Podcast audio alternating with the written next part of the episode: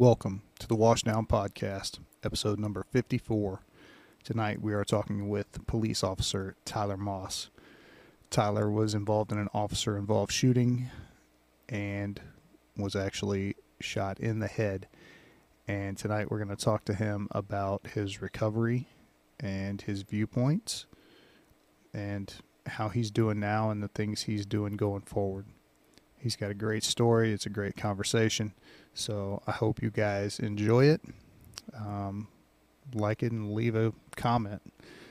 So without further ado, here's the Washdown Podcast, episode number 54, with guest Tyler Moss. Is you set people up for success. So you give them all of the information and then let them succeed. Well, since only one of us in this room is an officer in the positions that we're in, mm-hmm. you failed. How did I fail? You're the leader here. You took the initiative to book the guest and you were super excited about it. Mm-hmm. And then you just dropped the ball. No, I didn't. I did. Yeah, you did. I forgot to put it in my own calendar too. I've It's- been busy. This is his excuse all the time is he's super busy. You know how you get less busy? Stop. That's all you got to do. My OnlyFans account is really taking off. I don't know what you want me to do.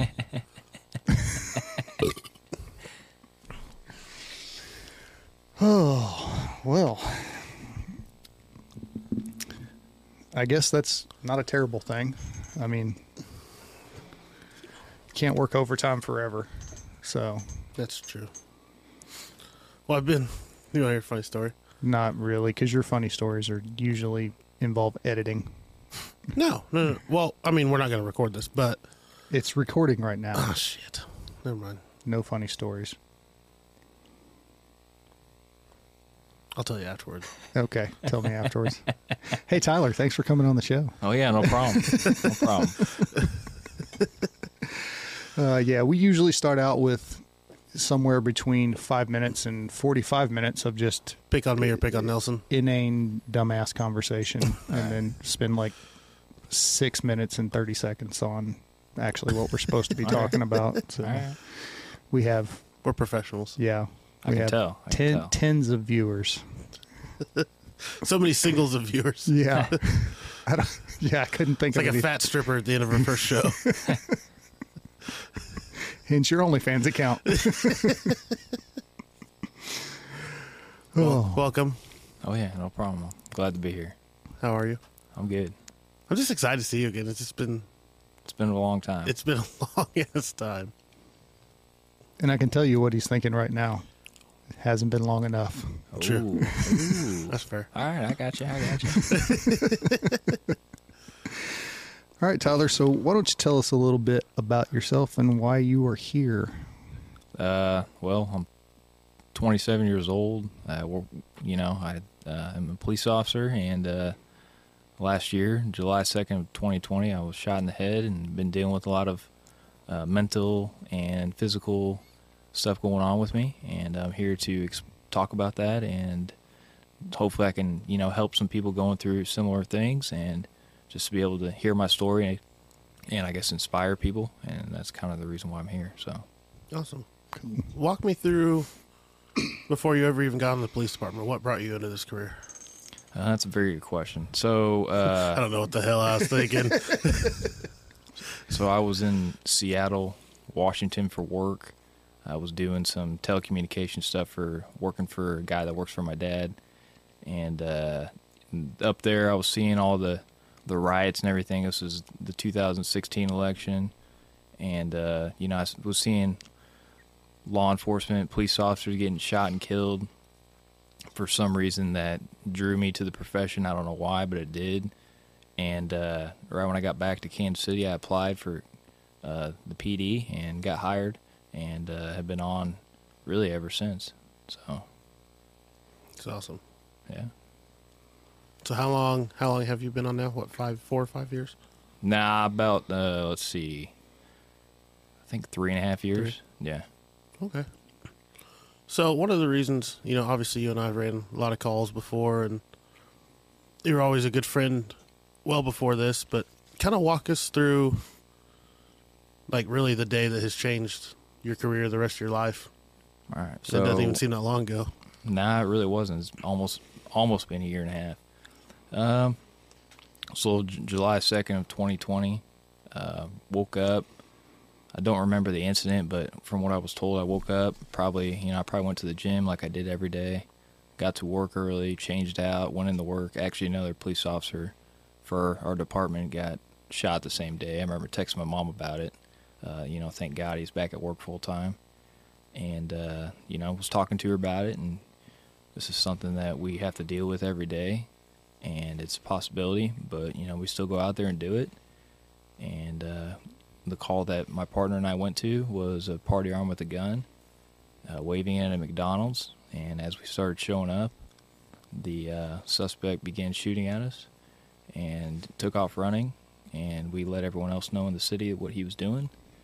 And we chased after him like any other police officer would and he went into an industrial area and came around a corner and started shooting at us again and struck me just to the right of my right eye and I fell, landed on my face. Another officer stood over me, uh, engaged the suspect, killed him, and then I was rushed to Truman Medical Center via a police car, and I've been in and out of rehab for uh, about almost a year and a half. So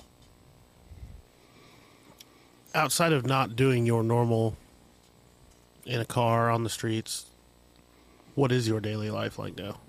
Uh, now I'm back at the uh, police academy. I work Monday, Tuesday, Wednesday at headquarters, and uh, Thursday I'm back at the academy, and then Fridays are my day off. So today was my day off, thankfully. Nice. um, you know what's what's kind of been the support like you've seen just from around the city around your coworkers? Uh, that's a good question. Uh, very supportive. Everyone's excited to see me whenever I come back to the station or anywhere at work. Uh, it's nice to see people, nice to interact with people. I think the biggest thing that you know I've been dealing with has been the, uh, I guess the mental health part of it, the the emotional side of things. But you know when I'm around people that I like, for instance, my partner and friends and close people that I'm that I'm close with, it helps out a lot just dealing with that stress and everything else. So just, I mean, it's been good. Everyone's been very supportive. The city's been supportive and everything else. So I really enjoy it. What do you like for what happened to you? By all accounts, you shouldn't be here. Yeah. You know, and how do you, when you talk to new officers or people that are even considering this job, how do you still look them in the eyes and tell them it's a great job? Uh, that's that's hard. You know, I could be lying to him, but I truly do believe it is the best job in the world. And uh, you know, it's a tough time coming into to this profession, but it's actually can be a really good time because we're needing people to step up and answer that calling and go out every day and serve their community like I did and other police officers still do. And uh, I mean, I'm not lying to him when I say it is the best job in the world, obviously, because I'm trying to get back not to the streets, but getting back to the, the PD in some capacity if that's what God has in store for me. If not, then I know there's a bigger calling for me. And, uh, you know, I'm just really just feel like I'm just put on this earth by God to help people and inspire people and, you know, and everything else. So, What, uh, I mean, do you sleep? Are you always looking over your shoulder now? Like, what's it? no, I don't, uh, you know, thank God I don't remember anything that happened that day. Uh, I sleep good. Besides, you know, when I stay up late and have too much caffeine or something, I can't sleep. but uh, other than that, I sleep really good. You know, I wasn't able to, I wasn't ever able to sleep in before. Now I can sleep in a little bit. I'm usually a morning person. I get up super early, but lately, lately I've been sleeping in because I've been working a lot more than I was before. And uh, yeah, I mean, I sleep good. I have no problem doing that. It's just, I just, I remember, I remember the day like it was yesterday because I was at work that day and we had uh, taken a patient to Truman basically kind of at the same time you were getting there and it just, yeah. it, uh, yeah, it was, it was rough. Oh yeah, I bet. You know, because there's that group of us that all kind of that three to five year range. All of us kind of came on Oh, yeah. together, and we were all new, and we were all just kind of blubbering idiots around in uniforms, and Oh yeah, we're just all close, and it just that was a hard day. yeah. I can mm. only imagine. Yeah, I find it. excuse me. I find it interesting. It, probably not surprising though that you can't remember anything from the day. Yeah, You know, 'cause the brain is a funny thing, and Yeah. that type of trauma. I mean, it'll do has. I mean, I'm sure you're seeing a therapist or a psychiatrist Oh, or yeah. someone like that. Yeah. Have you talked about that with them at all? About like why that could be like So, uh, I have talked to uh, our department psychologist, and uh, she's awesome. She pretty much said, you know, it's probably not going to come back. There's a possibility that it will, but in my eyes, it's a you know, it's a saving grace for me because if Said you even want it to. no, if I did remember that, I'd probably have to medically retire on the spot because I probably could not go through that. So, you know, she told me it's a possibility, but you know, as of now, it hasn't come back, and I'm thankful for that. And I think it's God's way of, you know, blinding that out from me and not overwhelming me at the time. So I'm really thankful for all that. Yeah, the brain is a funny thing, man. The things Oh, yeah. that the way the d- defense mechanisms, you know, that can shield you and compartmentalize things, Yeah. you know. Unfortunately, there's the bad side of that too, where Yep. it comes out later, and it's like Nothing whiskey the- can't bring out. Yeah, we don't have to talk about that. Something I'm curious, kind of on a daily basis. You know, our, our police department. Some could say it's is or isn't supported by the city nationally. You know, it's pretty evident that law enforcement always has been taking a pretty good whipping lately. Yeah. W- when you see that, you know, and you look at last year, just in our city, you know, the riots, Oh yeah. and you see all that, and you see just the hatred, and then the injury you take trying to protect the city. What Yeah. just kind of moral conundrum does that put you in? Um, you know, it's tough. It's kind of hard seeing, I guess, everything that's been going on in the city. And uh, for the most part, we are very well supported, but the loudest people are the ones that are getting the attention f- for us for saying, oh, you know, you know, defund the police and everything else. You know, there's always going to be those people that do that. But, you know, my, my thing is, is, you know, who are they going to call when something happens? They're not going to call the Ghostbusters. I can tell you that. They're going to call the fire department.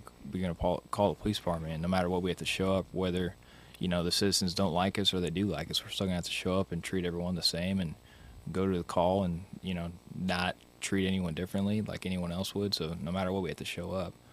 So Yeah, I you know, my wife and I were talking about this the other day about, you know, just the kind of misconceptions and the the knowledge gap that people have whenever it comes to what police and fire and EMS actually do. oh yeah, You know, what what do we actually do?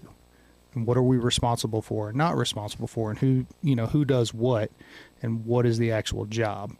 And I think, and we've kind of had this conversation a bunch of how Hollywood has kind of done a big disservice. yeah, But, true. you know, people will watch a TV show and they think, okay, well, that's what being a policeman is about, or mm-hmm. that's what being a firefighter is about. Well, maybe a little bit in, you know, like 1%, but then 99% of it is just Hollywood to make it an interesting TV show. Oh yeah, yeah. I would say, you know, the like on Cops, for instance, the TV show. You know, they're going to show the craziest stuff because that's how they get views and everything else. But I'd say ninety percent of the calls we go on are nothing like what you see in movies or anything else. Most of the time, it's just helping people out and talking to people, and you know, I mean, when we get called, it's someone's worst day, but you know, we still got to show up and treat everyone like the same, like I mentioned earlier, and in, in all reality, it doesn't matter. So. Yeah.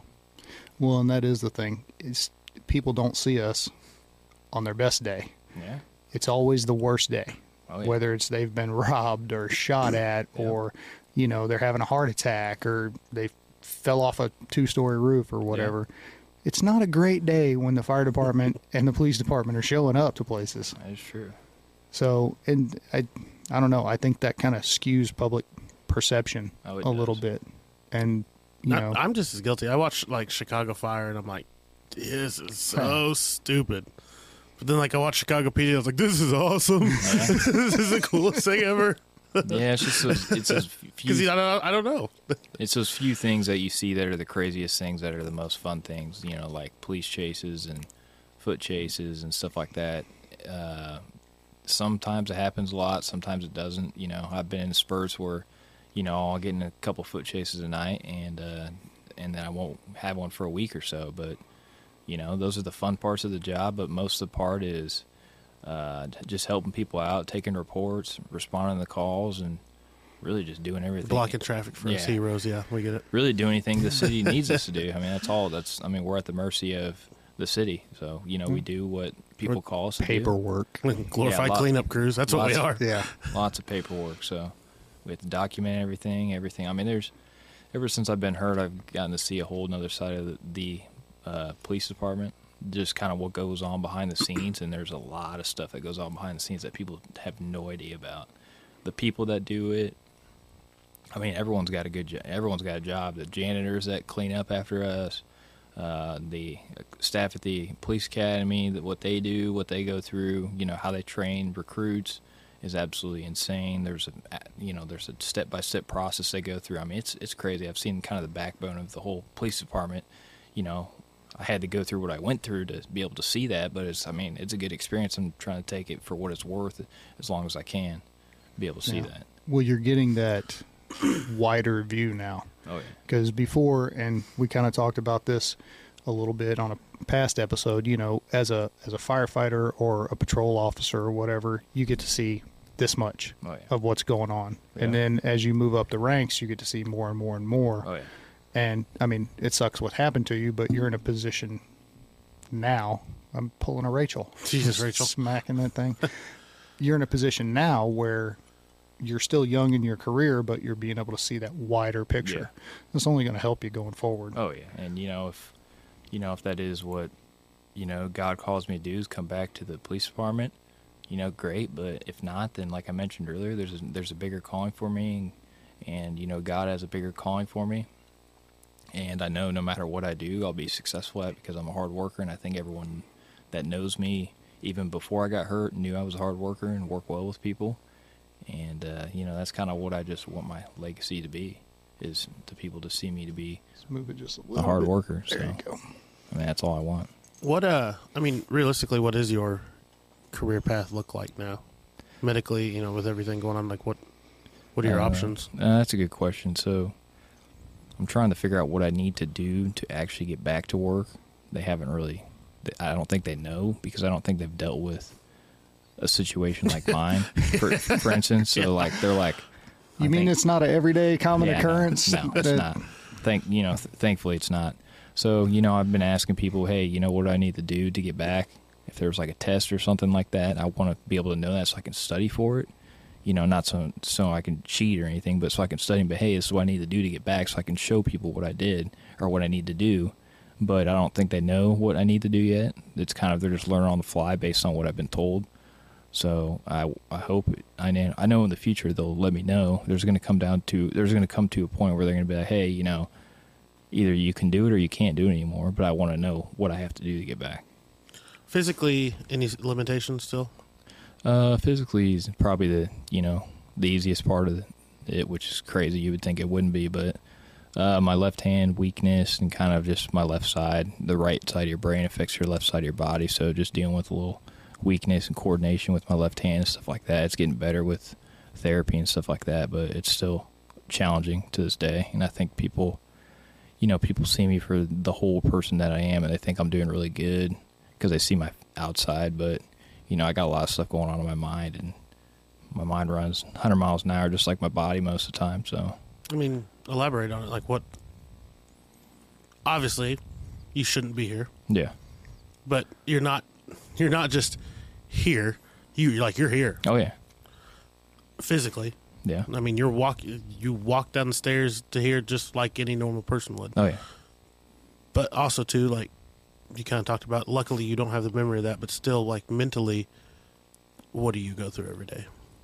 So, uh, yeah, that's a really good question. Um, when I first went out to, I got flown out to Denver for rehab, and uh, you know, I'd have psychologists come up to me, but hey, or you, you know, they would talk to my mom, hey, you know, he might be really angry, blah blah, and she'd be like, I don't see that. He's not angry at all. So, you know, I had I didn't deal with that until probably the last couple months when I've been going through a lot of, you know, stuff behind the scenes with, you know, relationships and trying to get back to work and stuff like that with, you know, friends and uh, other people and stuff like that. So that was just putting a whole emotional toll on me. And uh, right now, I'm focusing on myself and trying to get back to work. And I needed that to get back to work. I needed to just kind of, you know, be selfish for once. I feel like everyone needs to be selfish, but that's the hardest thing to do, especially for me because I like helping people out and trying to stick things out. When you know the going gets tough, I like to stay in it and keep keep pushing through. Like even like today, you know, uh, a couple Tuesdays ago, I had a had another seizure, and I went to Truman Medical Center, and you know, I was it, it sucked. You know, it was a six month setback, but you know, it's about all the stuff I've I've been able to do, not all the stuff I I'm not as good at now. And uh, actually, today I went back to the same gym that I had my seizure at, and I finished my workout out, or finished that same workout because I was like, you know what, I'm going to go back and finish what I started. So, I mean, I really wanted to do that and just show people that I can, you know, get out there and keep doing it, keep pushing along. One of the, I guess, best and worst things about firefighters, nurses, cops is that that, that is our identity, our our sense of self value, our worth is helping others. Oh yeah. Um, if that is taken away from you, are you in a spot to be able to handle that? Yeah, I've already prepared my mind uh, to kind of deal with that. You know, thank God I went to school and got my degree, and I'm sure if they said I couldn't come back to work full time, either they would find something for me on the department if I wanted to do that, or I'm sure that uh, someone else would offer me a job doing something else. So I'm not really too worried about finding another job or doing anything else because I know I have a, I know I have a calling. I know I have a like a, I guess like a, a just kind of me being as a person. I I can I know I'm destined to help people out no matter what I do, whether it's being you know going doing motivational speaking or something like that. That's kind of what I'm uh, trying to do eventually, to put my name out there and everything else. So I know there's a bigger calling for me. You know, God has a purpose for me. I didn't get saved for no reason. I know there's a reason why I was saved. And, uh, you know, like you said earlier, I mean, it's just crazy that I'm even here, be able to come and do this. I'm very thankful for that. I was, uh, when I found out who your, I remember who your surgeon was. He's one of my favorite people there at Truman. It's one of the kindest, because, you know, a lot of like cardiac guys and trauma guys are just like, I'm the shit. Fuck Yeah. off, you know. Like, Yeah. and he's just Oh, always so they're like paramedics. but no, he's just always been super kind. And when I found out he was a surgeon, I was. It was nice. If you kept in contact with him afterwards, Yeah, yeah, a little bit. he's one of the coolest. Yeah. I just, I'm still just kind of in shock just to have you sitting here. Oh, yeah. It's awesome. But how did uh? So part of your rehab in Colorado, there was obviously the physical aspect. Did were they? Was there as much of a mental aspect? Was it kind of equal, or was Uh, one more? no, most other? of it was physical because I was still in a wheelchair. Like I was in a wheelchair when I got to Denver. I mean, I had to relearn how to do everything. You know, relearn how to, to do everything that people take for granted that they've been doing for, like I, that I was doing for 26 plus years. You know, uh, walk. You know, talk. I wasn't talking much when I went out there to eat, to put my clothes on, to take in a shower, to brush my teeth. I mean, literally, I could go down the list and it'd be an hour long. I mean, it it sucked. Life sucks. I mean, I'm not gonna lie, life does suck, but you know, it's uh, it's crazy. You know where life takes you, and just through the ups and downs and thing and things, and just kind of the people that God puts in your life, and you know they're they're there for a reason. You know, it's not a it's not a uh, you know it's not a, not a surprise that I, I met you and your your friend and everything else, and you know that we're able to come here and talk today. There's a purpose he's- for it. He's not my friend. Okay, well, Yeah. coworker, or Yeah. whatever it is. Okay. Yep. So you know, there's no, there's not a, it's not a mistake that I'm here talking to both you guys. So you know, there was a purpose for this, and I'm excited to see what that's going to be. We had your old major on. Oh yeah, the governor. We've had him on a couple times, and he's actually. I, I'd have him on every episode if I could. I love him. Oh yeah, so do I. He's like a second dad to me. and it was one of the hardest things. So his his brother works on the job as well. Yeah. they were they were probably two of our best guests so far, just because just ha- the perspective on a lot of things. You know, his brother was a fire captain, has fought cancer, Oh yeah. had his daughter die as an infant, Yep. and it was interesting. You know, talking to about Doug's perspective of everything Darren went through, but then it was just as equally interesting. I remember he was talking about when you got shot, Oh yeah. and you know, just him saying, talking about running down the driveway and crying the whole way to the hospital, and then just flipping a switch when he got there. Yeah.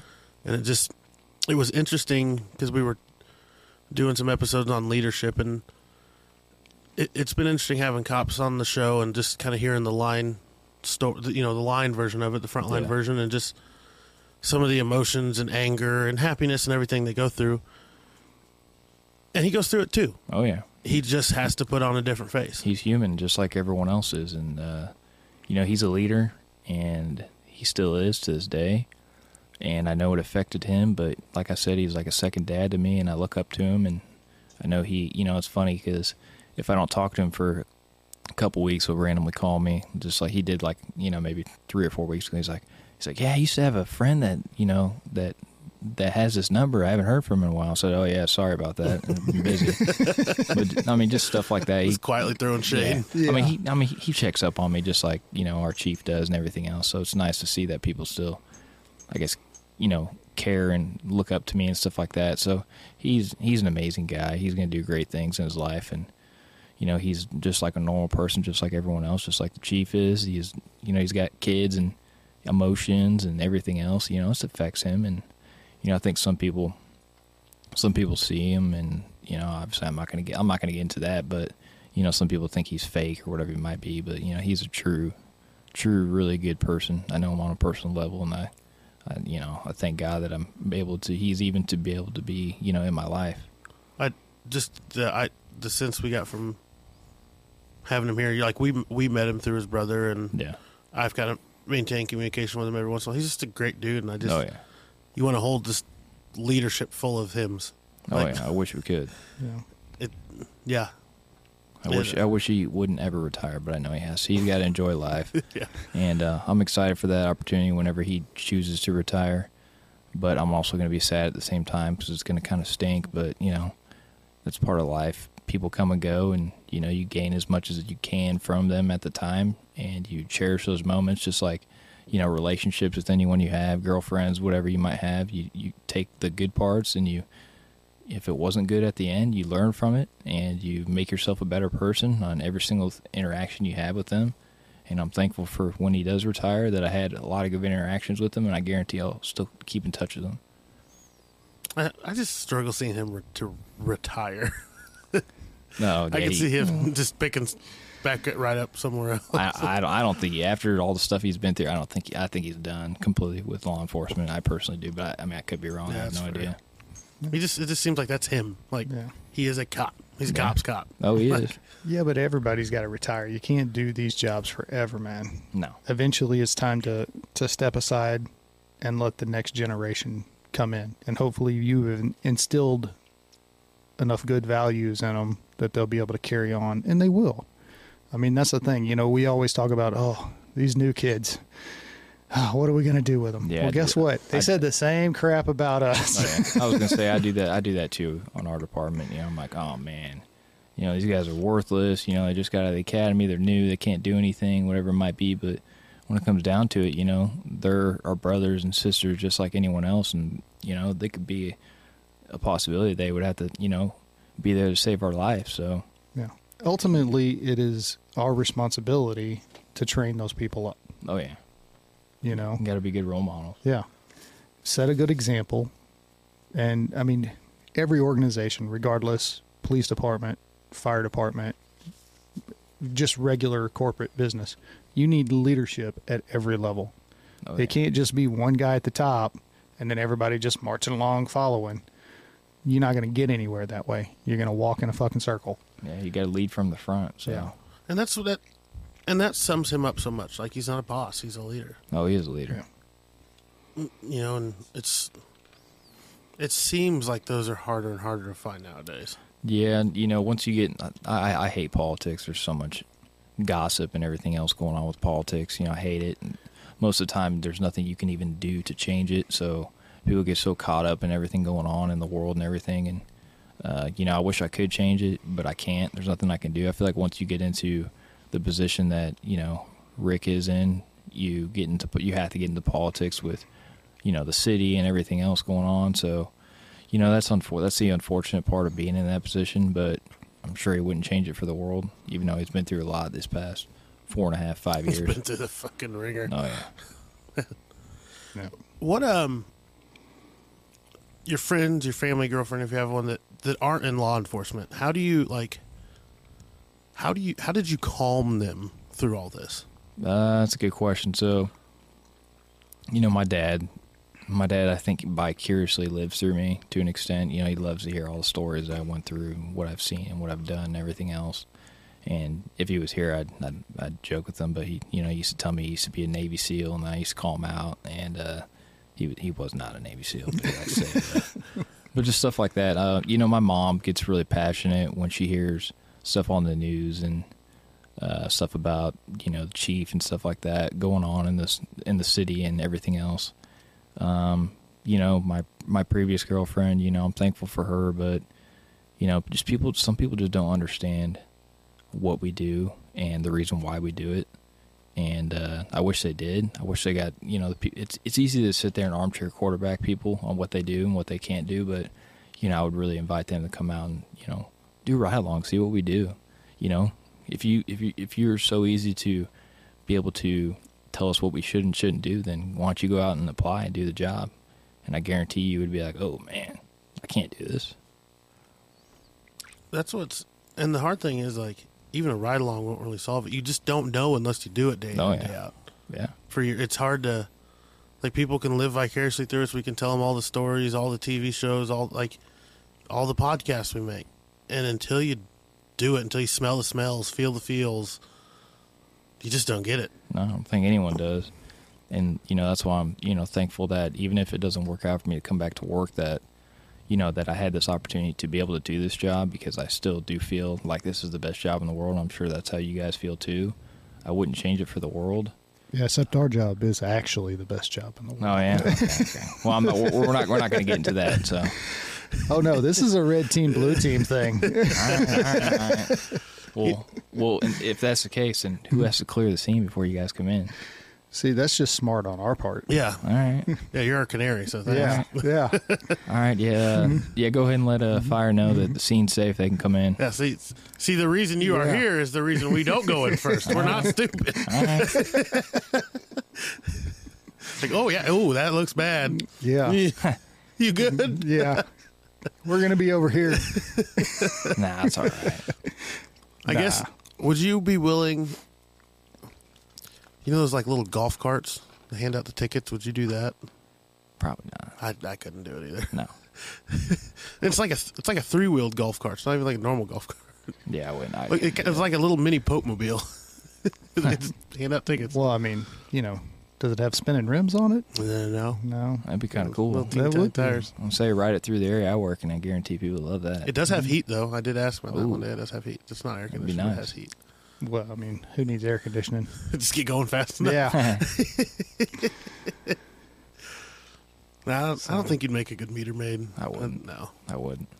I get in trouble. Realistically, if if you do not come back to the field in a law enforcement officer role, what uh, what would you want to do in the department if you had your choice? Uh, that's a good question. Uh, you know, I'd like to go to teach at the police academy. You know, and it's funny because uh, that's something that when I was going through the academy, oh, I'll do this at the end of my career. Uh, you know, that's that wasn't the hand I was dealt.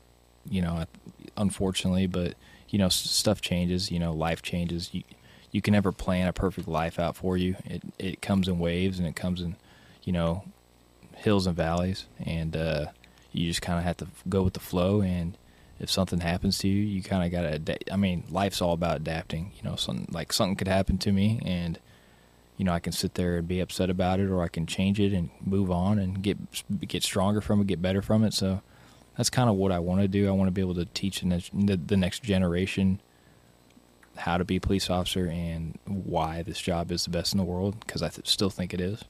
So if I'm be- if you know if I got the pleasure to be able to do that, that'd be amazing. If not, then I'm sure that could be a motivational speaker or, or find another job. You know, I'm not gonna I'm not gonna get into anything else, but I've actually been offered a job doing something else. But you know, that's that's not what I'm focused on right now. My focus is trying to get back to work full time, and you know, if I'm gonna let I'm gonna let the department make that decision when the time comes, and be like, hey, you know, you can't make it back, but we have a job for you, and then I'll be like, okay, I'll take it, or I might not. I might do something else. I don't know yet. Well, if it's meter maid, he's gonna be like that son of a bitch. Yeah, I'm, bitch. I was gonna say I'd probably, I, I, I would, I would probably quit if that happened. So. Who put you up to this? Uh, some guy named Moran. Well, I'll, I'll wait for his application to come through at the fire department. All right, We'll be like, "Ha, look, you finally made a good choice. I actually, I actually got a buddy that works for you guys, or a guy that I know. I guess he's not like a super good friend. I like it. Nice one. Well, okay then. Damn. I wasn't even talking about you. I was talking oh. about someone else. Aw. You know what though? I mean, the value of teaching the next generation, like we talked about. I mean, that can be a huge impact. Oh yeah. So, And I'm up, you know, I'm up at the academy right now, like I said, and there was a class that just graduated, and just just them being like, hey, you know, you really inspired me to, you know, want to be the best person I can, and everything else, and you know, being able to tell them the experiences that I've been through that they're going to go through as well.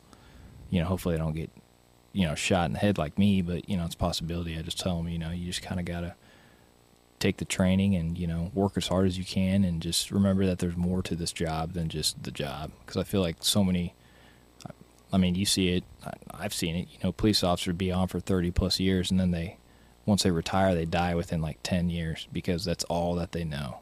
And they don't do anything else besides be a police officer. So you know it's been, it's it's kind of sucked that I've been off for this long but it's also kind of been good because I've been able to see you know that you know this whole world isn't just about being a police officer you know there's so much more to it i met a lot of good people uh, through church and you know everything else so it's it's been really good for me to be able to see that there's something else rather than law enforcement so And we've talked about that a lot, and it's mhm. it's even something I've admitted. I've kind of I am worried about retirement health twenty years from now because I Yeah. just I love my job. I'm happy with what I'm doing. It, Oh, yeah. it works. It's a routine. It's a lifestyle. You know, and it just that a bit, the desire to help. You know, I don't know if that's ever going to go. I don't think it ever goes away I from don't, think anybody. it, I don't think it will but but you you, know, can't just- wrap your whole identity up. in yeah, it. and I think that's where people start to get in trouble, especially with the on the mental health aspect of it, is they are so involved in, I am a cop or I am a firefighter. Well, yeah, you are, but you're also, like you've said, a husband, a father, Oh, yeah. a brother, a son. You know, you're all of those things. Yeah. And if you throw all of that other stuff well, to the for him, side, well for him might, he might be a wife too but we don't know that well, yeah. I Oh. like it. Oh, okay. I like it. Okay, that's cool. Yes. That's cool. Yeah. So, but yeah, you throw all that stuff to the side, and then that's whenever you know you really start having those problems. oh yeah You know, and we we see it every day. I mean, I know I'm sure you probably know police officers that are the same way, where it's all about the job, twenty four I- seven. Yeah, I feel like there's a, you know, a kind of a stigma to mental health in the our both of our professions that people don't want to address it because they feel like we're, we're not. Oh, I'm too manly to be able to, you know, admit that I'm going through emotional stuff and everything else. But you know, it is real and it is true, and I've been dealing with it. and I deal with it every day. It's getting better with medication and talking to people, but you know, it really does suck because I never thought I would deal with this. I've always been a very mentally strong person throughout my whole life until these past maybe like three or four months, and it's all kind of like coming on me at once. Like it's like a whole brick's been thrown on me at one time. But That's usually how it works, oh yeah, because typically it was probably building up before then. yeah, I'm sure it will. and but the mentality of people that go into our professions is the I have this, I'm Mhm. the helper, I don't need help, yeah, exactly. and we just ignore and override, ignore and override, ignore Yeah. and override until it's so big that we can't ignore it anymore. Yeah, I feel like it takes more of a man to be able to admit that they're going through, you know, emotional stuff than just bottled up and be like, hey, you know, I'm good.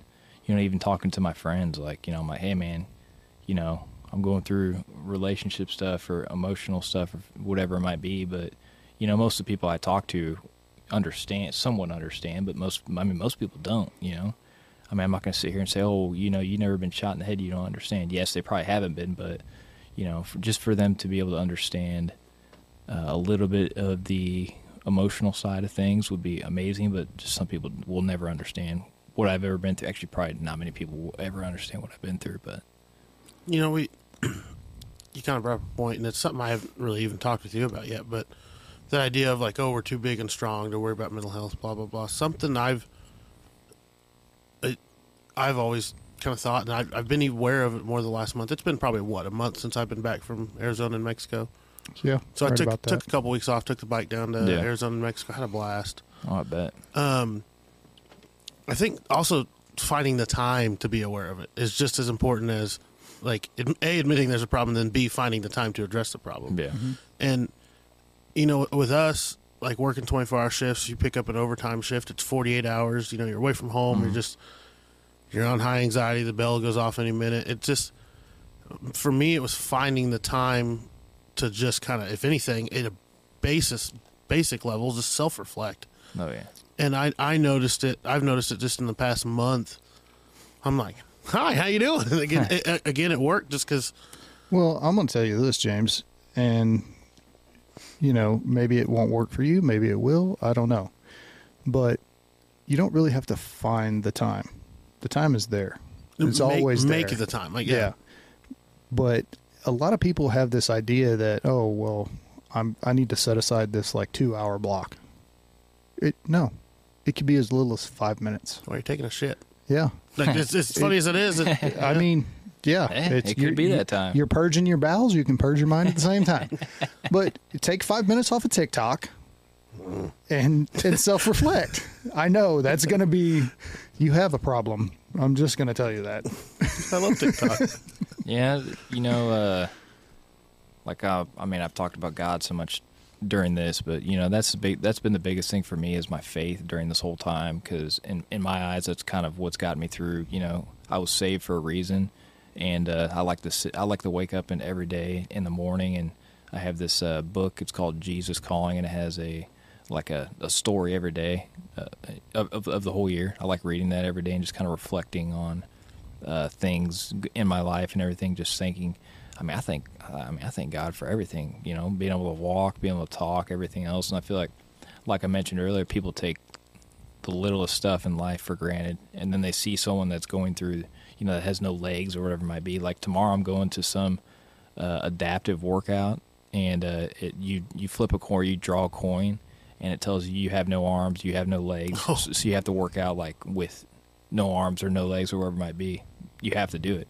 So, you know, I like being able to because I mean I've seen when I was in uh, Denver for rehab, I, I saw people like a lot worse than me. You know, and I'm thankful. and that's crazy.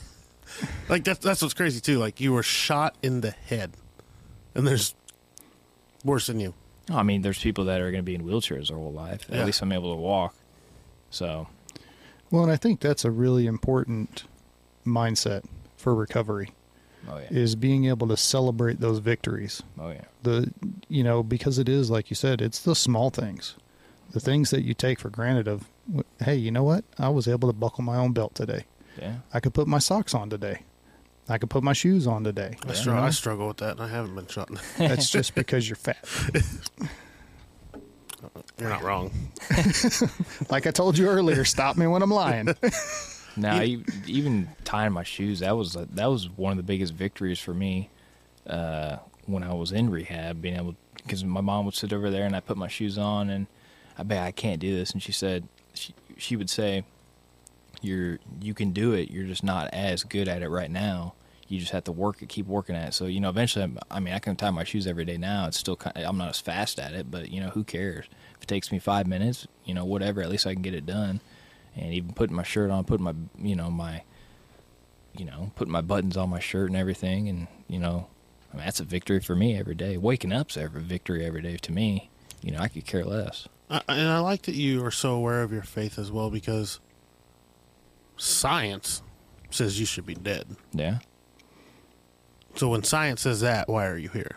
Uh, well, you know what I mean? Yeah, Like, if, if not for God, and that and that's what uh, I spoke at some women's in law enforcement thing last Friday, and you know I showed I have a little video that uh, church made me, and you know after watching the video, I loved that video by the way. yeah. So after watching the video, you know, I was like, if you don't believe in God, I don't know how you. After watching this video, I don't know how you can't believe in God because there are miracles, and I truly believe I was a miracle. Not just saying that to say it, but I truly believe I am, and you know, just talking to all them and telling them what I've been through and everything else, and uh, at the end, I, I like it to be interactive. So I'm like, hey, you know, if you guys have any questions, feel free to raise your hand. So it was good on that part where we got to talk and you know, one of the girls that was there said I needed to be sponsored by Kleenex because everyone was crying and everything. And I was like, oh man, that's you know that's pretty cool. I might try to do that. So, but no, you know, just stuff like that. And you know, my department's making me a video, another one, which is going to be more powerful because it's going to be like interviews of, uh, you know, my major at the time, Doug, my partner, uh, the chief, and you know, just people that were involved in everything. That's going to be more powerful. Doctors interviews, stuff like that. So. I'd reach out to like the bullet manufacturer too, like, "Hey, your rounds are shit. Still here." Still in my head. oh, true. Yeah. I forgot about that. Yeah, oh it is. shit! Yeah. They just said, "Yeah, we're not gonna, we're Yeah. gonna leave that one alone." I, I guarantee you, the first thing that happened when he got wheeled into the ER unresponsive with a bullet in his head was somebody said, "Does he have a tetanus shot?" guarantee it. Guarantee it. every ER nurse watching that gonna be like, "Yeah, shit, we probably did ask that." so, did they tell you why they haven't removed it? Is it because it would cause more damage, or I think so. From what I've been told a little bit, I mean, I could be wrong, but I think the impact it made wasn't super detrimental. Besides, I mean, almost killing me. But I mean, so yeah? I mean, it just so you know. so the the shot went in and fractured my skull in three places. So I have I think three plates and twelve metal screws in my head. And uh, I think what it was is it there was no reason to take it out because it wasn't you know detrimentally affecting everything. So they're just gonna keep it in. I just can't have MRIs the rest of my life, which I don't really care about. So Well, yeah, that's, That's a quick way to get it out. Yeah, yeah, yeah. Who knows where Yeah. it might come out too? yeah. Oh, shit. Is it moved at all? I don't think so. So Where is it now? uh, it's kind of in the middle of my head somewhere, like somewhere in here. I have no idea, but I have no idea. That's crazy. I mean, I mean it's kind of a cool story, you know. Yeah, that's uh, true. Hey, you know what? Uh, you know how? Hello, my name is uh Tyler Moss, and I have a bullet in my head. How are you doing? Just, I mean, just, I mean, just being able to people to tell that, like, what the heck? What did this guy go That's through? the that's the ultimate like scar story. Yeah, Hey, where'd you get that? Got shot in the head. I'm still here. I'm still standing. What's up? What's up, baby? That's when he said he did the women in law enforcement. I was like, that's like shooting fish in a barrel. that's not even fair. Nah, I would. I, I can. I can never date another police officer. To be honest. Really? Yeah, I just couldn't. It's just. I mean, it's just someone that you work with. I just don't Not fair. find. I mean, there's attractive. There's lots of that work- suburban cops around here. Yeah, there is. Yeah, you can go out and venture out in the suburbs. Yeah, I just. I just don't. I, I'm not trying to have it, a relationship for a long time. Honestly, I. You know, I know you never know where God's gonna.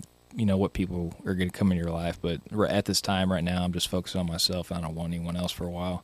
You know, I, I say that, but I don't know who's going to be the next person going to come along. But I'm gonna work on myself as long as I can and make myself the best person I can before I want to before I give myself out to someone else. That's literally the best way to go about it too. Oh yeah, It's because all, all all you're going to do now is just take something fractured and fuck it up. oh yeah. Like Plus, it can be on my terms, and uh, when I say that, I mean like you know I could be like, hey, you know, these are the some of the limitations I have. You know, this is what I'm going through. You know, you either can accept it or not, and if you don't accept it, then we're just not going to be in a relationship. We're not going to talk. So at least it can be on my terms. yeah, like you're gonna have to tie my shoes every day. Yeah, I wouldn't do that, but, but stuff like that. Yeah. Yeah, and that's, I mean, you're saving yourself a whole lot of headache. No pun intended. That's You know, true, just- though. no, that's true. Wow. What? He's got a bullet in his head. So you don't have to point it out. I'm not. I can't see it.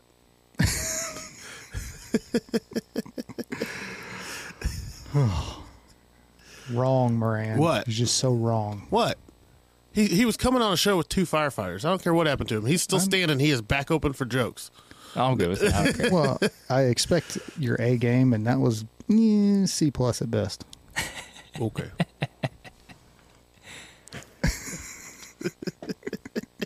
Hey, I've I've been holding back a little bit. I ain't have. seen you in like two weeks either. I know. I've been busy. Oh, okay. That's what you always say. Yeah.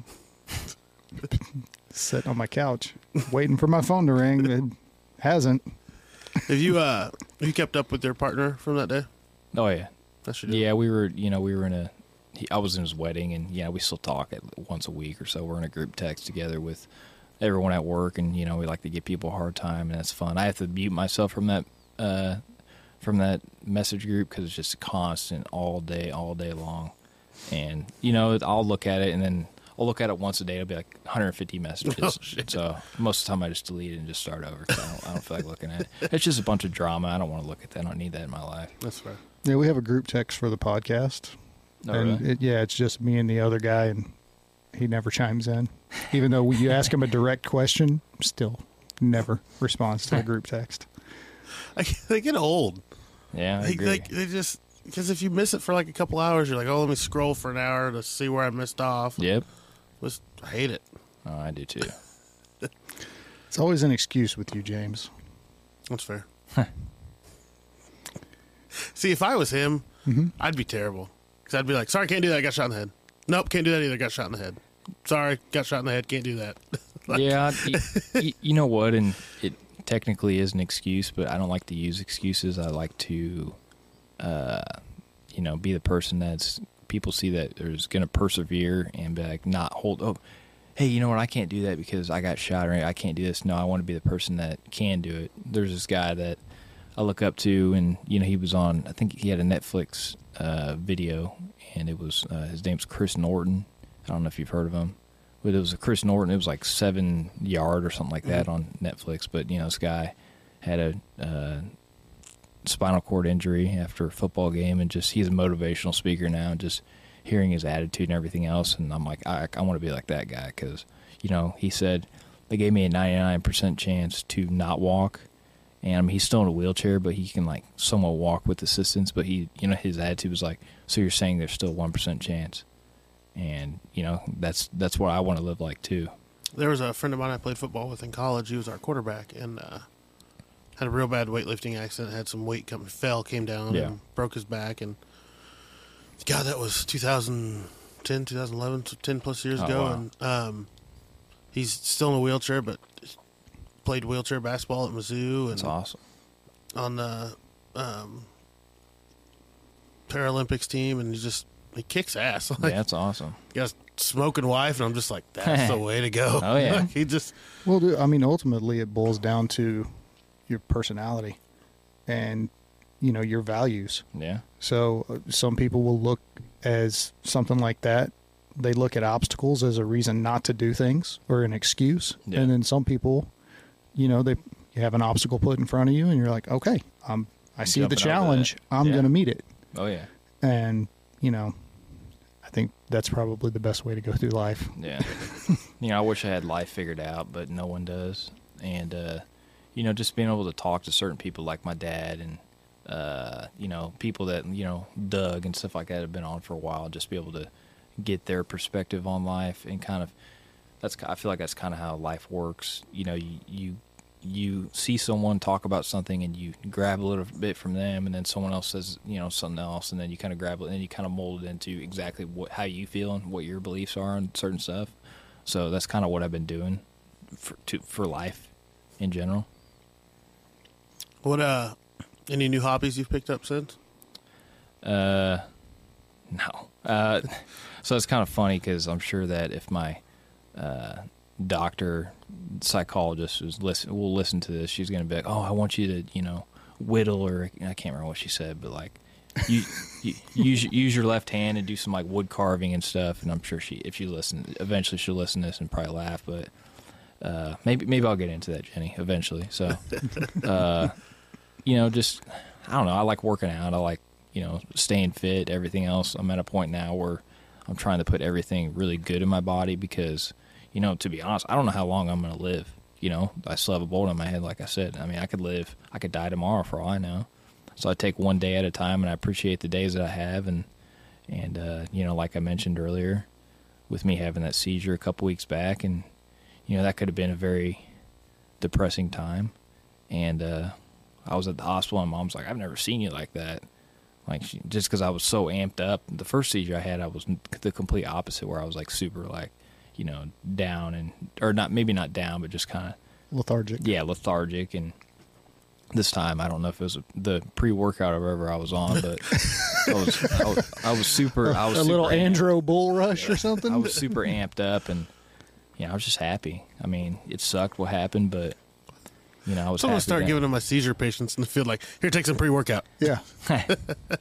Nitroflex, that's the shit. Know, it was funny because so you know, thankful, you know, thank God when I had a seizure, it was uh, I was mid squat on my last set, and this is no joke. And I was coming up, I started feeling weird, and I just like dropped and fell on the left side of my head. Luckily, it wasn't the right side of my head; was on the left side of my head. And uh, you know, I remember I, I legit had an out of body experience, and I'm not kidding. So I remember having, I remember feeling the seizure. I remember people, you know, coming up behind me and saying a bunch of stuff, and uh, I don't I don't remember getting flipped over on my side, but apparently there was a male nurse there. Thank God that was able to do that, knew what to do. And uh, I remember hearing people say, "Hey, get the AED" and stuff like that. And I remember my dad being there, and uh, he was like, "No," he's like, "He he got shot in the head. Like we're not going to do that." You know, let he's coming out of it and everything else, which I was coming out of at the time. But you know, I felt like I like came out of my body and I saw everyone looking around, and I was like, "I'm not, I'm not going to die from a seizure if I didn't die from getting shot in the head."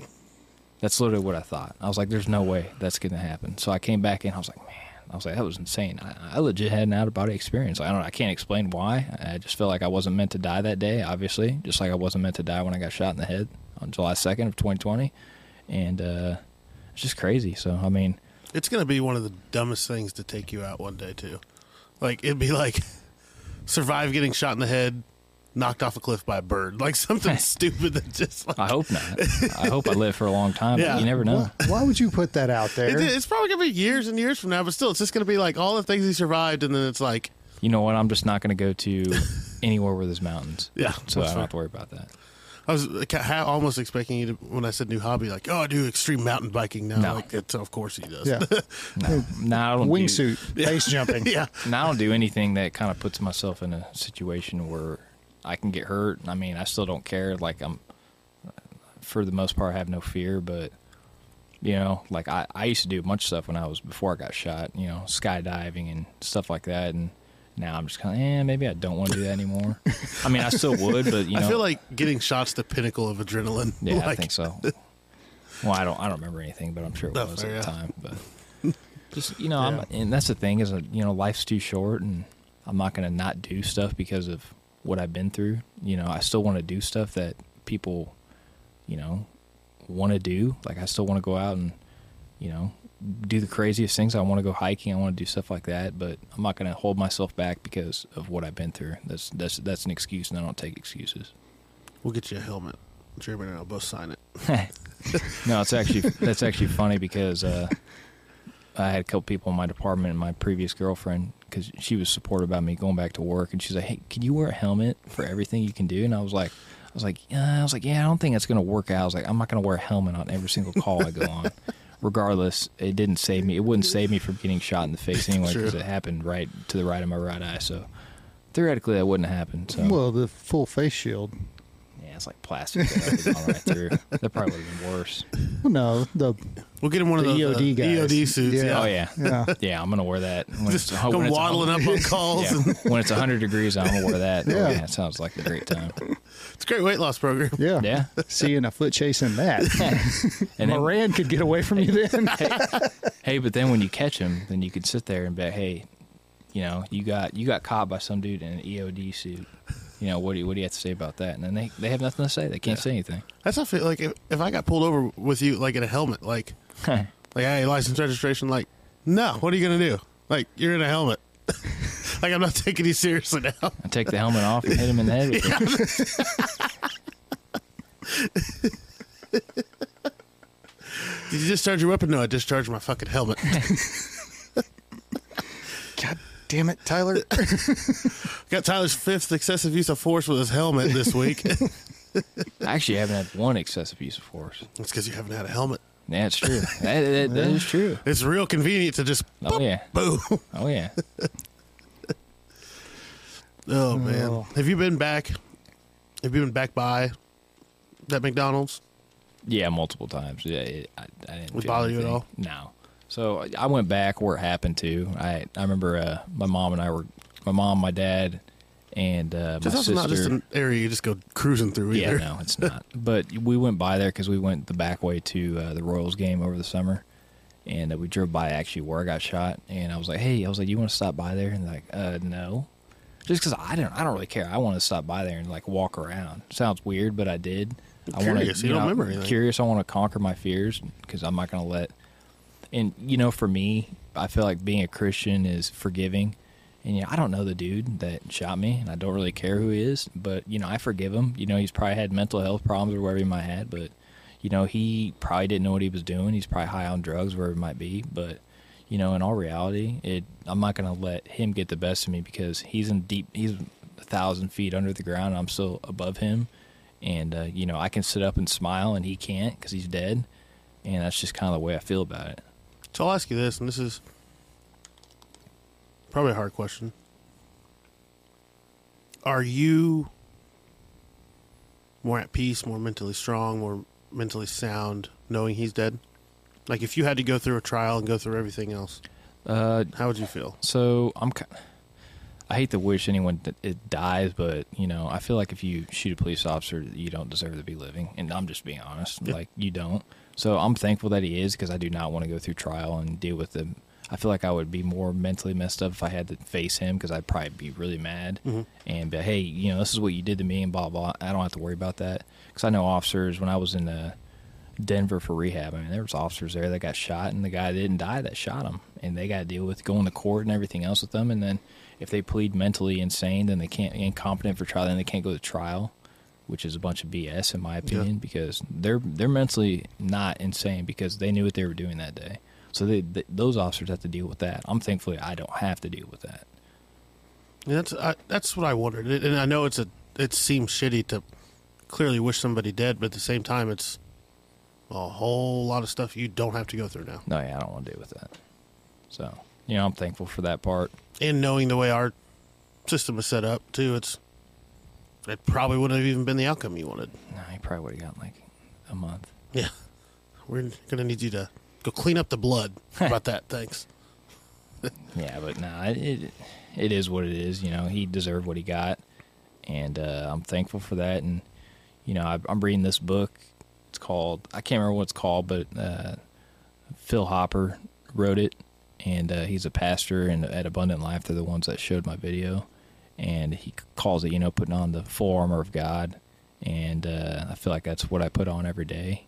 I strap myself in. I'm ready for the day. I'm ready to conquer. You know, whatever whatever anyone brings me, whatever the devil is trying to get after me, and everything else. And uh, you know, I that I'm I'm fully equipped for anything that comes at me now, because I feel like what I've been through, I can you know, what I've been through, I feel like I can conquer anything now to an extent. So you know, no no no one can get the best of me, is what I'm trying to say. Yeah, I mean, you have in your career, you have reached the summit of bad shit that could happen. Yeah.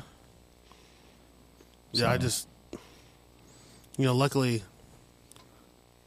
I'm glad you're here. All right. So am I. Oh yeah. But- so am I. but at the same time, too, like, it just for the same reason, too, that the guy that shot you is not here, and, and there's peace of mind in that. It, it's Yeah. for your family. There's peace of mind that you are here. Yeah, Oh yeah. And and I think that's what.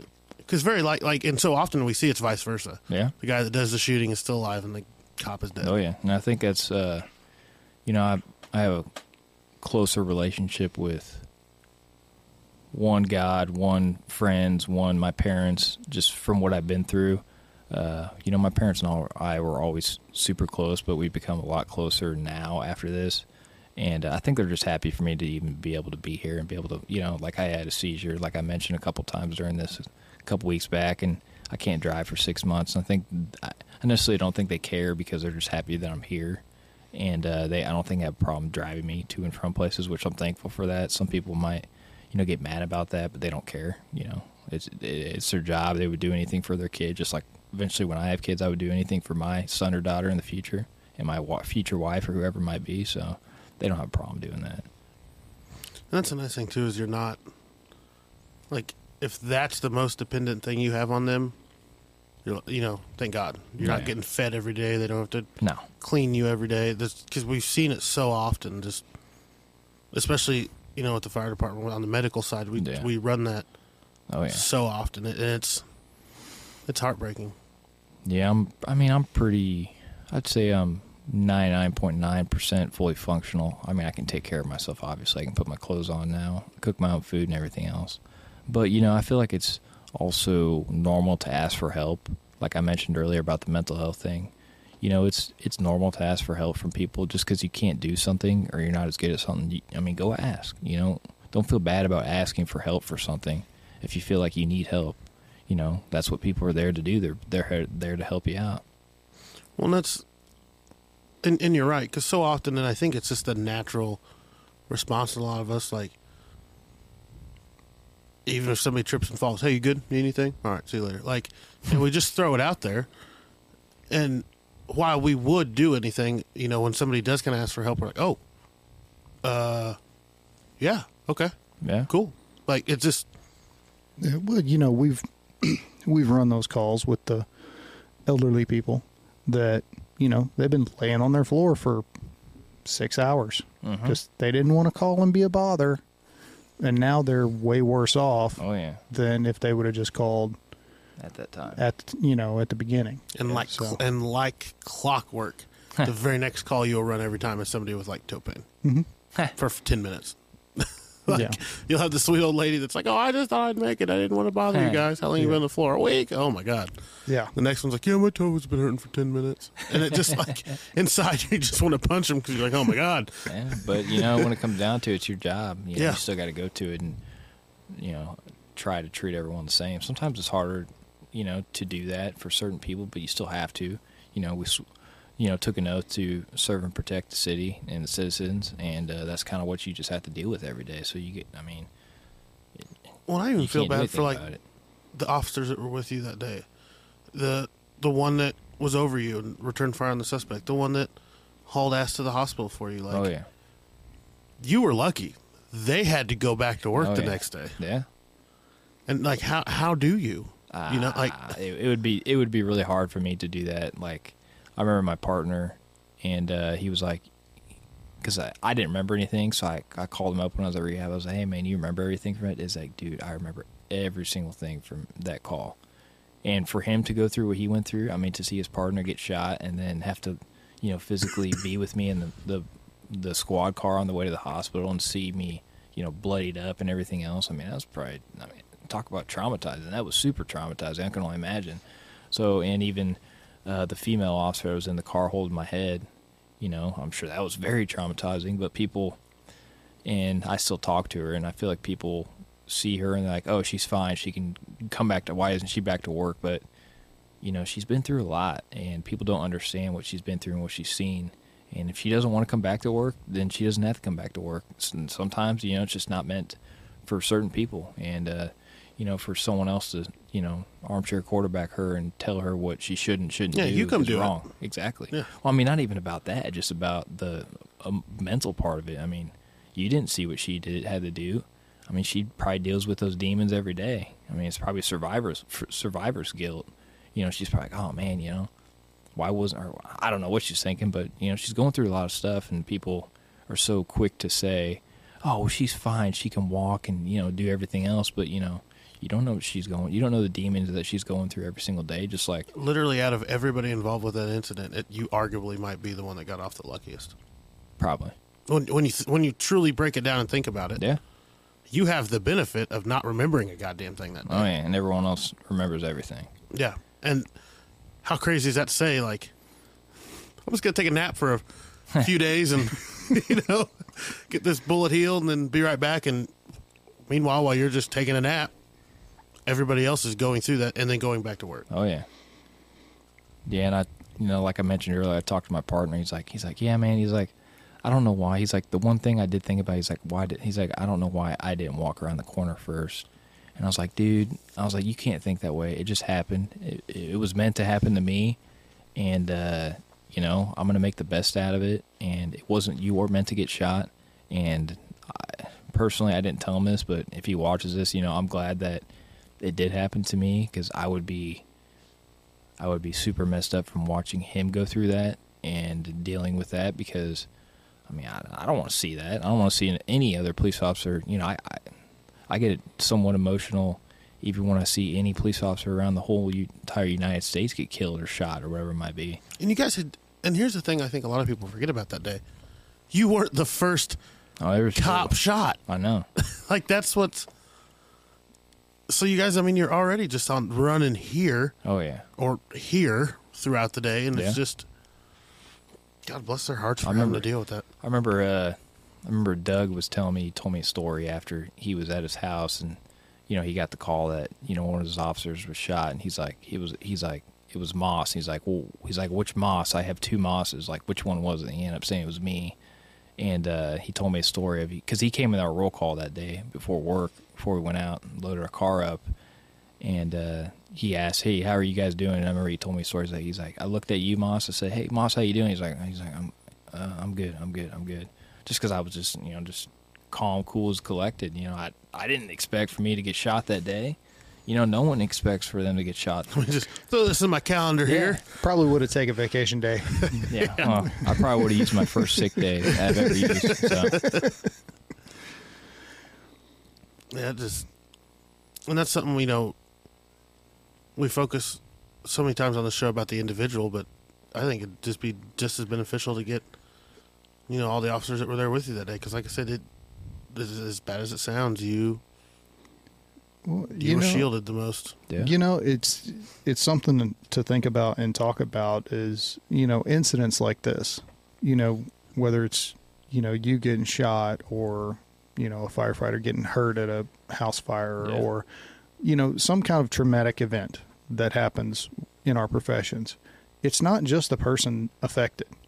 It's all the other crews that were on the scene, all the other Mhm. officers that were around, Their around, family and members. their family members. I mean, it's you can exponentially carry that out until it's like we were talking about the other day with the whole, you know, house suicide. If it doesn't just affect that one person, it affects a lot of people. it affects a lot of people, and it's just it's a daisy chain, oh yeah, and g- just go down the line, and it affects everyone differently to a different degree. You know, the people that were standing right there, it's going to affect them one way, and then you know the people down the line oh yeah. affects them differently. So, but it is something definitely to think about, and it's worth discussing. Oh yeah, and you know that's kind of why I'm trying to get into, uh, you know, public speaking and motivational speaking because I don't have life figured out. No one does, but you know, I feel like I have a lot of good, I guess, advice when it comes to going through or conquering adversity and conquering your fears and everything else. I mean, like I mentioned three or four times already, like I went back to the same gym today that I had my seizure and I did the same exact workout that I did not finish three or four weeks ago because I wanted to conquer that and I wanted to get that done. And I did. And I felt great about it. And I want people to try to have that same mindset. Some people will never have that mindset, but I want to try to be able to inspire them to have that mindset. It's, I mean, you're doing everything right. I mean, and, and you can ask Jeremy. We've had conversations. We've had people on the show that get it. Yeah. You know, you, Doug, Darren. We had Dr. Haas. Like they get it. Yeah. And then we've had others that, while they are love to be here and they have great stories to tell, you know, we've looked after the episodes and just kind of been like, they're not there yet. yeah. And it's not like, you know, you're there like you can just stop. Yeah, it's no, not like, know. oh, hey, you're good. Just take a break. It's Yeah, well, I, and I think that's the thing is it, it never stops. No, it, it's, You know, it's, it's- it's stuff you it's stuff you struggle with every day. I still struggle with, you know, anxiety and little depression every single day, but it's getting better with talking with people and I mean even being here talking about it. My mom's like, uh, "Do you want to talk about this?" And I was like, oh, "It's easy to talk about something you don't remember." I mean, it is. I'm like, I don't remember anything. I can talk about this all day. Just like she's like, "Well, I think, you know, if you go into motivational speaking, you might get tired of talking about it." And I was like, I was like. I don't remember anything. I was like, I can talk about this It's all my the time. it's my story. yeah, it's my Yeah. story, and it's still it's still being written. You know, every single day it's being written. There's a new page every day. Stuff I go through, stuff I conquer every day, and uh, you know, it's going to be continue to be written. Where eventually I'm going to grow old and you know have a wife and kids, which I'm you know very excited for that to happen, whoever that might be. Bless their poor uh, souls. Yeah, I know. I know, I know. But no, I'm excited to have kids. I'm excited to get married forever. Who you know, whoever God puts in my life, and I'm excited to be able to share that with that person, and uh, have kids and grow old together, and just kind of just be there for people for the rest of my life, whether it be being a police officer or whether it be some other job or whatever it be, whatever it might be. I know there's a plan for me, like I said. So I'm excited for that opportunity whenever it comes. I love it. Yeah. I'm glad we had you on. Oh yeah, so I- am I. This is, and it's just it's it's it's interesting, like picking your brain apart. But Whoa. especially, Easy. That's another one. That's another yeah. well, Come on, man. I hate you guys. but no, just just you know, just the discussion, especially, I, I think it gives a fantastic perspective because you don't remember it. Yeah. Like we're just we're just starting with you at chapter three. Yeah. you know. Like, Oh yeah. Yeah. I think the biggest thing for me is, you know, your outlook and perspective, Mhm. you know, and I think it's so, so important and it's so refreshing, Yeah. you know, and it's, yeah, shitty thing happened. Guess what?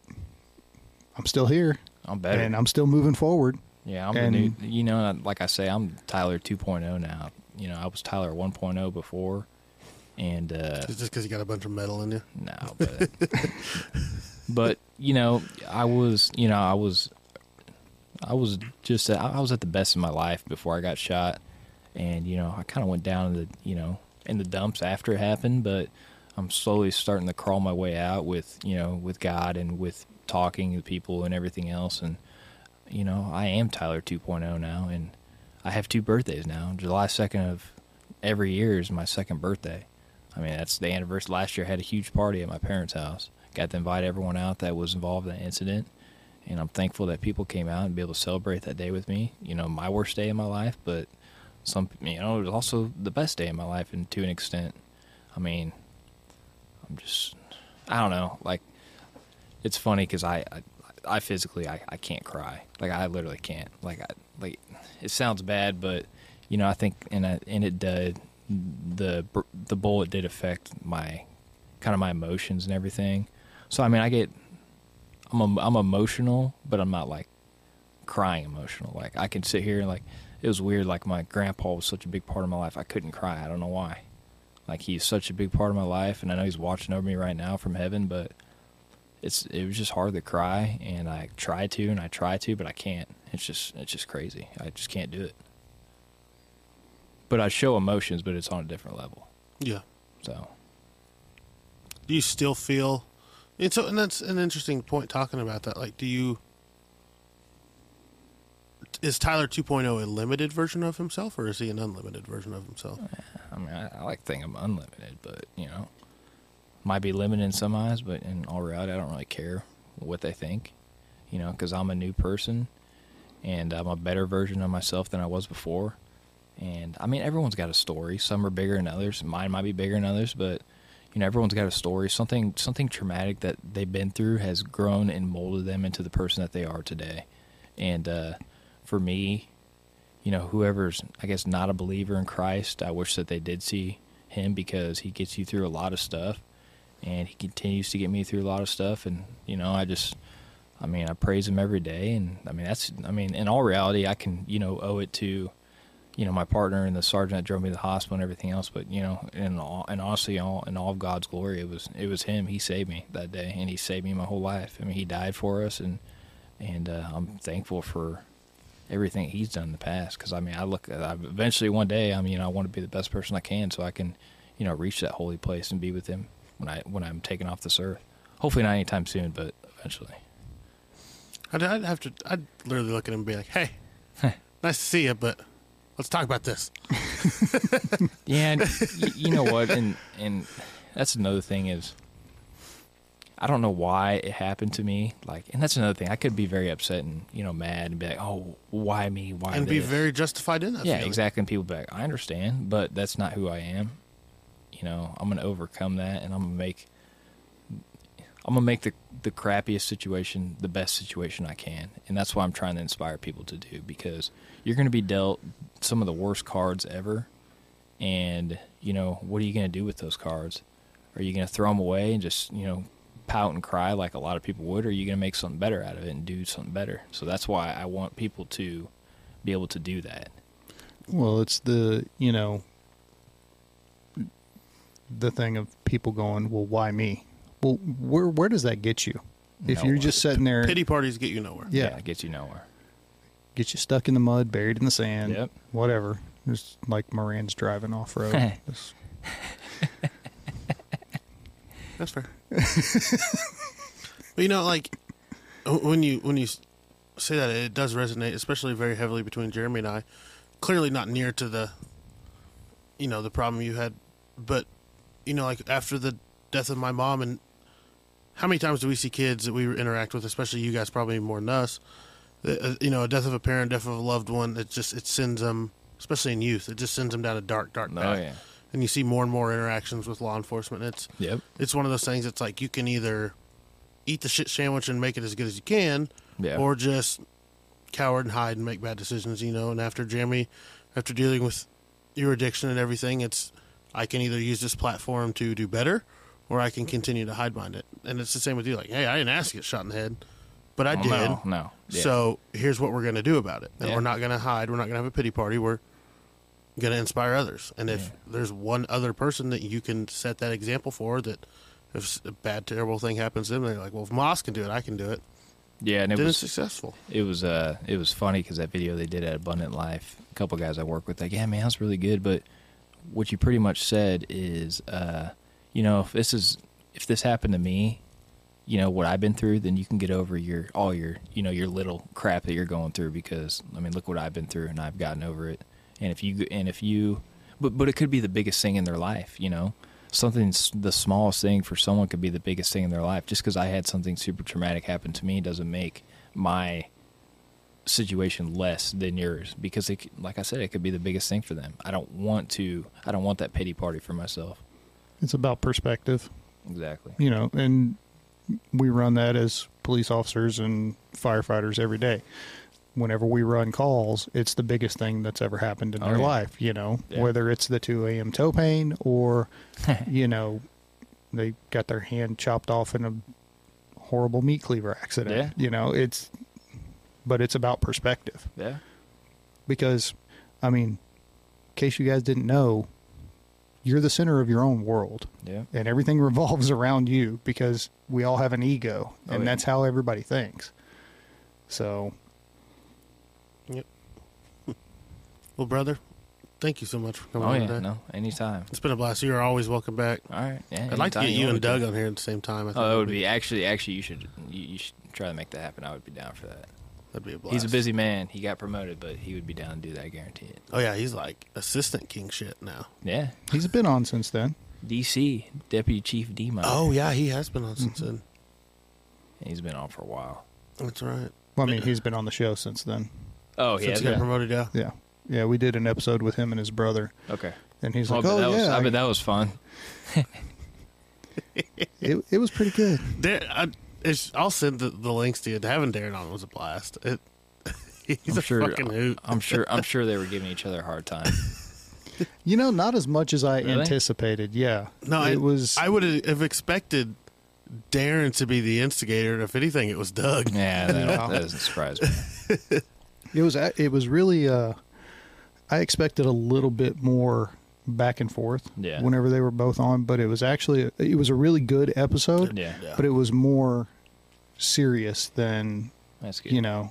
I Like, mean, we, it was we still didn't we didn't expect it to like we were Yeah. expecting this you know as he says red team blue team that's his thing Yeah. it uh really they it was more just perspective of each other's incidents and things they've went through yeah, and it, it turned out to be a fantastic episode that's Yeah. good. So Yeah. all right. Well, Like we end every episode, if you are struggling, there are resources out there. Reach out. If you know somebody that is struggling, let them know that you care. Let them know what the resources are. Um, yeah, and Tyler, thanks for coming on the show. We really appreciate it. Oh yeah, no problem. I had a blast, and like what uh, he was saying, you know, if you do need help with something, seek that help before it is too late, because you know eventually it will be too late, and it's going to be too overwhelming for you to even be able to deal with. So you need to address it when you can, when that comes up. All right, appreciate it, Moran. Well, uh, you were here.